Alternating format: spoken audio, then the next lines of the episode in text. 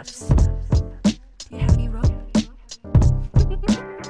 Welcome to For a Good Time, Listen, where we answer the questions you're too afraid to ask. Today we have Dr. Kate, who is just, she's amazing. She is a licensed psychologist. She's a certified sex addiction therapist and sex therapist. She founded Modern Intimacy. She's a contributor at Poosh, which is Kourtney Kardashian's site. She's also a contributor at Insta Single. She is so legit. With over 14 years of experience, she's done everything from forensic evaluations to testifying in court.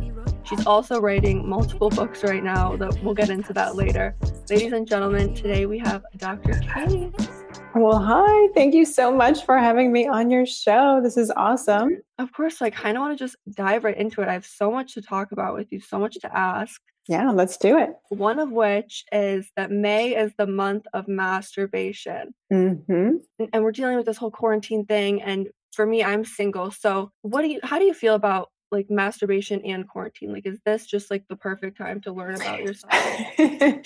Yes. I think, one of maybe the little lemonade moments out of this quarantine is that it does give people an opportunity to kind of reinvigorate their self-love regimen. And this is especially true for people who are single and don't have a lot of opportunities, because none of us have a lot of opportunities to go out and be social in a physical way with people. So this is a really great coincidence that May is a month dedicated to exploring your relationship to masturbation and really kind of thinking a little bit more deeply about it and maybe trying some new things. I love it. And there's been such a rise in the consumption of porn and the creation of OnlyFans accounts. What's your opinion on that in terms of when we talk about sex addiction? Because porn consumption is definitely something that contributes to that. Do you think we're going to see a rise in sex addiction after quarantine? Well, let's just kind of take a step back for a second, because there are so many great questions in that question. I want to break them down.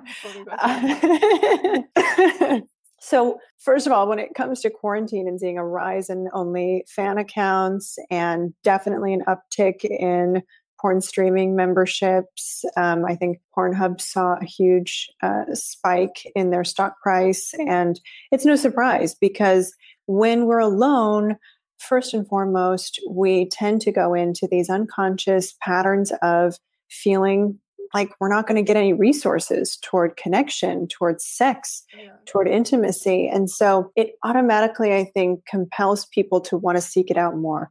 Plus, if you don't have a really robust set of hobbies that you can do by yourself, there's not a whole lot else to do, but, sure. spend time with yourself that way. So I think people are really kind of coming up against this double-edged, panoply of primitive survival instincts where it's like, I'm bored, I don't know what to do, and there's not really a whole lot that I can do. So this feels good. And people, are making more money doing only me accounts, and they're trying to really hustle and be innovative and take care of themselves and survive that way too. So I think that's part of why we're also seeing an uptick in the creation of those accounts. Yeah, 100%. So when we talk about sex addiction, what are some of the early signs? What can people look for in themselves to kind of seek a better understanding of that? Yeah, it's a great question. There's a lot of misunderstanding about what sex addiction is and what it isn't out there in the world. And even amongst clinicians, there is some controversy and pretty big differing opinions about whether or not sex addiction is a thing. So let me just clarify what sex addiction is as it's conceptualized for a moment. Like any kind of addiction, the thing that someone's addicted to is not a problem in and of itself. It's only a problem if it creates negative consequences in their life and they try to stop and can't stop, right? So when we think about alcohol, some people can have a relationship with alcohol that's really fun. And maybe sometimes they overdo it a little bit, but they never really are in a compulsive relationship with drinking. Sex is kind of the same thing. Sometimes people can become so compulsive in their sexuality that it takes up all of their emotional bandwidth, and they start to notice that they're a lot more preoccupied with thinking about sex, preparing to be sexual, finding opportunities to be sexual. And I think one of the earliest cues that someone might have a compulsive relationship with sex is that they're spending a lot of time either preparing for or being in the ritual. And they're starting to feel maybe some emptiness after they have a sexual experience that may or may not end in orgasm. But usually the arc is that the most pleasure they get is in that ritual preparation to be sexual, like seeking out, who am I going to talk to tonight? Who am I going to find? What am I going to wear? Where should I go? Or like preparing to get ready, putting on their makeup, their cologne. Yeah. That sort of ritualistic behavior. We see that in lots of different activities. We see it in sports. We see it in, you know, how we get ready for work in the morning or even going out with friends. But when it applies to sex, it's really important to notice that the dopamine that gets released in our brain around the feel goods start in the ritual. And so that ritual can be kind of containing for people's emotions. And it's a really important function of the addiction cycle. So I would say, look for rituals. I would say, look for feeling kind of shame bound or feeling despair after a sexual experience, because that might tell you that, in fact, the pleasure was so short lived and it might have been, you know, kind of an emotional regulation technique. And so now that the sexual activity is over, you're back to feeling those feelings that you didn't want to feel in the first place. So that can be a part of it. And then also looking at things like tolerance, right? So needing to be sexual more frequently or needing more and more new experiences to achieve the same kind of pleasure, or more extreme kinds of stimuli to experience the same kind of pleasure. Do you think more extreme stuff, like if you're maybe per se into BDSM or something along the lines of that, is that a sign of sex addiction, or can that just be like what you're into? It can totally just be what you're into. And I think that's where there's a lot of controversy around, does sex addiction even exist? Because the quality or the flavor, if you will, of someone's sexual behavior has nothing to do with whether or not it's compulsive. Yeah. Right. And people can be engaged in really healthy BDSM dynamics with partners. They can be engaged in very healthy polyamorous dynamics. Yeah. They can be engaged in very healthy monogamous dynamics. And then they can also have all of those experiences in a compulsive, dissociative way. And that's where it starts to look addictive. Yeah. So if someone necessarily like doesn't have the means to seek out a licensed therapist for sex addiction problems, what is some things that they could do to maybe practice on their own to help with those urges? Well, I'm glad you asked that question, because there is a free fellowship for people who might be struggling with compulsive sexual patterns called Sex Addicts Anonymous or Sex and Love Addicts Anonymous. And these are free fellowship programs that people can go and participate in. And that can give people so much support and really practical tools to like help them get containment around their addiction. So there is sex addiction, but there is also love addiction. What is the difference, and what does love addiction look like? Such a great question. Okay. I'm going to try to go through this cycle of love addiction really fast, okay? So basically, when someone is in a love-addicted cycle, they are idealizing or projecting this amazing fantasy onto the person that they have a crush on, let's say. Because if that fantasy were true, it would mean something about them, like they would be safe, or they would be loved, or they would be good enough.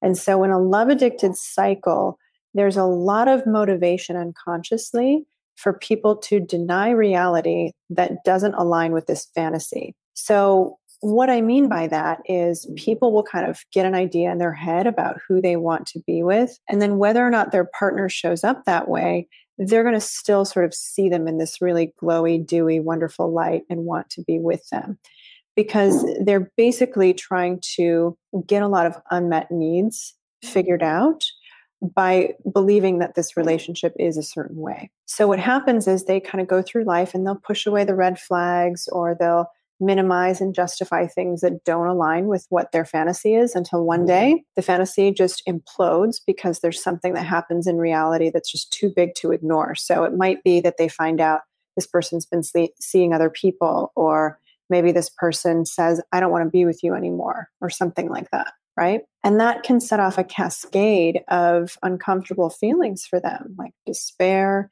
rejection, panic. And it's very similar to the kind of withdrawal symptoms that you might experience when you stop using a substance compulsively. Yeah. People's appetite changes, their ability to sleep changes. You know, they might experience like increased heart rate, panic responses, things like that. So then they start going into a period of obsession, because obsessing is really a function of hypervigilance. And so when our brain thinks, uh-oh, my love supply isn't available to me anymore, that's really traumatic. Yeah. You know, our brain's like, that's not cool. I might not be okay. Right. And so our brain goes, let me think about every single thing I can try to anticipate to try to solve this problem. So they go into like a rumination. They think about things like, well, if only I'd been more attractive, or if only I'd been nicer, or if only this, or what about that? And they do sort of a bargaining with themselves in their mind about what could have been different, what might be different if. And sometimes that rumination or obsession can start to encroach on other people's boundaries. So they might start looking on social media and stalking them to see what's happening there. And in some more extreme cases, we've seen that look like in-person stalking and even domestic violence and intimate partner homicide. So, you know, this obsession can take people into a really dark place. It's meant to be a survival strategy used by the brain, but sometimes it can sort of get a little unruly. But eventually their mind will kind of restabilize. They'll go back to their original baseline, and then they'll enter into a new relationship, either, or I should say a new fantasy, either with the same partner or with someone new. So that's sort of the gist of a love addiction cycle. Do you see a correlation between love addiction and then gaslighting? Definitely. Definitely. So when someone is really motivated to stay in a relationship, they're often more unconsciously motivated in seeing what they want to see. And so when someone recognizes that and takes advantage of that and says, no, no, no, I'm not actually cheating on you. You're crazy. You misperceive that. You're making it up. Unconsciously, consciously too, they really want that to be true, right? And so they want to believe that this partner cares about them, is being truthful with them, and that they're a safe harbor. So people who are in a love avoidance cycle, or who are exploitative in some way, not necessarily. People who are in a love avoidance cycle are not always exploitative. There's two different things there. But in either event, you know, they're trying to either fit the mold of what they think is expected of them, or take advantage of someone's vulnerabilities, right? And so that often can come with a lot of gaslighting, because they are invested in this person seeing them in a certain light, right? So it can definitely be a lot of gaslighting when somebody is in a more vulnerable state. And I feel like gaslighting is a term that's coming to the surface a lot lately. Mm-hmm. And I feel like it can go hand in hand with another term that's, I feel like, also coming to the surface, which is ghosting. Mm. What motivates someone to kind of do that? Like, what's the psychology behind that? Behind gaslighting or ghosting, or both? I guess both. Well, let's start with ghosting, because it happens a lot. Yeah. I think there's a lot of reasons why people are ghosting more and more now. One, we're using technology, so we're so much more able to talk to people. So the number of people that we're interacting with is increased, you know, based on what it was 30 years ago or even 10 years ago, really. So I think some people get really overwhelmed with the amount of pressure that it puts on them, or that they put on themselves, by talking with lots of different people. And they can't sort of regulate their own accountability. And so they don't want to face the uncomfortable feelings of having to tell someone to their face, like, hey, we're just not a good fit. And so that conversation is really hard to have when you have to have it with maybe 10 people. So I think it's easier for some people to just say, peace out, thanks for the memories, except they don't even say that. They just stop responding. It's so strange. It's definitely, I feel like, has to do with the online dating. Yeah. Well, that's the other part of it. With an increase of technology, we see each other through the buffer of a screen. And so our brain is like, I know that's a person, but it doesn't really feel like a person because they're not in front of me, right? And so we see people with a slightly less humanized way. There's that buffer. Maybe there's a little anonymity. They don't know my last name. They don't know where I live. They don't know where I work. There's no consequences. So I can be a jerk. Oh, that's terrible. Just the stories that I've been hearing, like, mm-hmm. all of that stuff. Mm-hmm. But I also wanted to talk about your book. Okay. Which has an amazing title, Fuck You, Fuck Me, Rage, Sex, and Money in Relationships in Modern Society. Mm-hmm. So what are we going to see with that? I'm super excited. Well, thank you. I'm excited for this book to come out. Hopefully it'll be out at the start of 2021. Fuck You, Fuck Me is a book that needs to be written because all over the place, human beings are weaponizing sex and money to get their basic human dependency needs met. Yeah. And what that means is, you know, we're really angry. So this book is about how money and status and sexuality have been co-opted in the expression of our anger over not getting our needs met for safety, for security, for worthiness, for connection, for, you know, any kind of emotional like thread.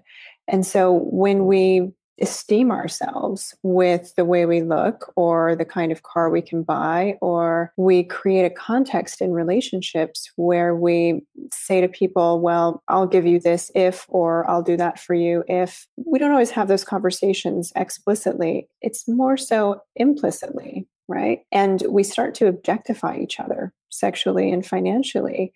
And it just leads to a huge shit show of unmet needs just perpetuating because people don't actually connect. They just have a pseudo intimacy when they use money and sex as the conduit for that conversation. So I feel like that topic or that discussion can almost relate back to the OnlyFans situation, but also it can almost relate to like sugar babies and sugar daddies and that dynamic. How do you feel that dynamic? Like what's going on in a mental state for someone to want to seek out that?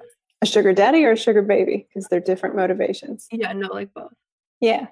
Well, I think ultimately what we're talking about is people who are looking for intimate security and connection, and they don't feel like they can get it in some ways.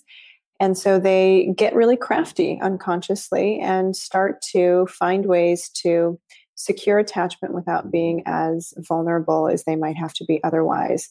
So it's a much easier set of mental gymnastics for some people to make, to say love is really scary and I don't actually want to get hurt again. But if I just arrange my life in this way, I can get a little bit of what I need and I don't have to take as much of a risk. And so that happens in both directions. You know, I would say it's not a problem unless it's a problem. Okay. So if people want to go into that kind of a dynamic and they're really candid with each other and themselves, it can work out really well. You know, it can be a very healthy, consenting companionship that people organize in a way that works for both of them. Oftentimes that's not the scenario because people aren't as mindful about setting up the context. So it can lead to people getting hurt or their desires for security, safety, and connection actually not being met. And could that even lead to something more serious mental illness-wise for maybe the sugar baby, let's say? Like, could that almost result in a form of PTSD, or would that be? Well, I would say, and definitely I've seen it go in both directions where one partner can be wildly exploited. Sometimes they can be physically, sexually, or financially abused, emotionally abused. And so, yes, whenever we are using sex and money as weapons to get our needs met, there's the risk of getting even more hurt. And that can definitely lead to traumatic symptoms in the future for people. And often when you think about it, what compels people into those dynamics is often trauma from the get-go. And they're looking to kind of organize safety for themselves. And oftentimes they end up pair bonding or trauma bonding with people who they end up in what we call a trauma repetition with. And they kind of play out the same patterns over and over again. And for people that don't know, what exactly is a trauma bond? Great question. So a trauma bond is when people develop really strong connections. Most of the time it's a love connection with someone who is abusive to them or neglectful of them. And you might liken it to something like Stockholm syndrome, where somebody becomes really bonded to this person and it's a toxic dynamic between the two of them and they're not willing to let go, or they have a hard time recognizing how the relationship is destructive to them, but everyone else around them can see it. And with, like we've talked about gaslighting, ghosting, trauma bonds, with those things, what does the recovery process look like? How can people get out of those situations and move forward completely? Hard situations to get out of. They are, and I love this question. Thank you for asking it, because it's tough. But what I will say is this: when people are ready to break out of an addiction, or they're ready to leave an abusive or toxic relationship, one of the things that is first and foremost is establishing a really strong, supportive plan for self-care and getting people connected to a safe, trusting community. And that can be the most challenging piece, is helping people reach out to community, because often when someone is coming out of one of those kinds of relationships, they have a lot of shame or fear. And so it can be difficult to trust that somebody there can be a safe catch for you. But that's really the first step. And then we start looking at how can they shore up their internal sense of self, so that the things that were going on that compelled them into those relationships are no longer, driving the bus for them. So what I mean by that is, if somebody feels like they're not good enough to be loved in the kind of way they would love to be loved, and that is why they settle for relationships where, somebody's not as kind to them as they might like, then we work really hard on helping them establish from the inside out that self-esteem, so that they can build better boundaries and be able to say in the future, that doesn't work for me, and walk away, feeling intact. That's amazing. So let's lighten things up a little bit. You started an amazing platform called Modern Intimacy. Can you tell us a little bit more about that? Yes. So Modern Intimacy is both the name of my practice, but it's also a whole online platform that I'm building to bring together professionals and talk about intimacy from every different dimension in this modern world that we're living in. And it's a totally inclusive website, so it's built for everybody, every walk of life. And, we want to include topics that really kind of integrate every aspect of people's lives as it relates to their relationships and their mental health and their sexuality. So we're talking about things like, how does spirituality play into that? Different medical issues, how does that play into it? And then really kind of answering the questions that people don't even want to ask because they're unsure of how to ask it, or they don't even know that they're dying to know the answer to. Yeah. So that's what it's about. It's going to come out soon. And I have a ton of really great online workshops that will be available there, because part of my mission is to help people get access to really well-developed and expert-driven resources, even if they don't live in an area where those professionals are plentiful. That's so great that you're doing that. Yeah. Spreading the knowledge, spreading the good. Thanks. Where can everyone find you on social media? So on Instagram, you can find me at Dr. Kate Balestrieri, Balestrieri, or at The Modern Intimacy. And we do a lot of fun giveaways and fun contests and things like that, in addition to just putting out a lot of information that we hope is helpful for people.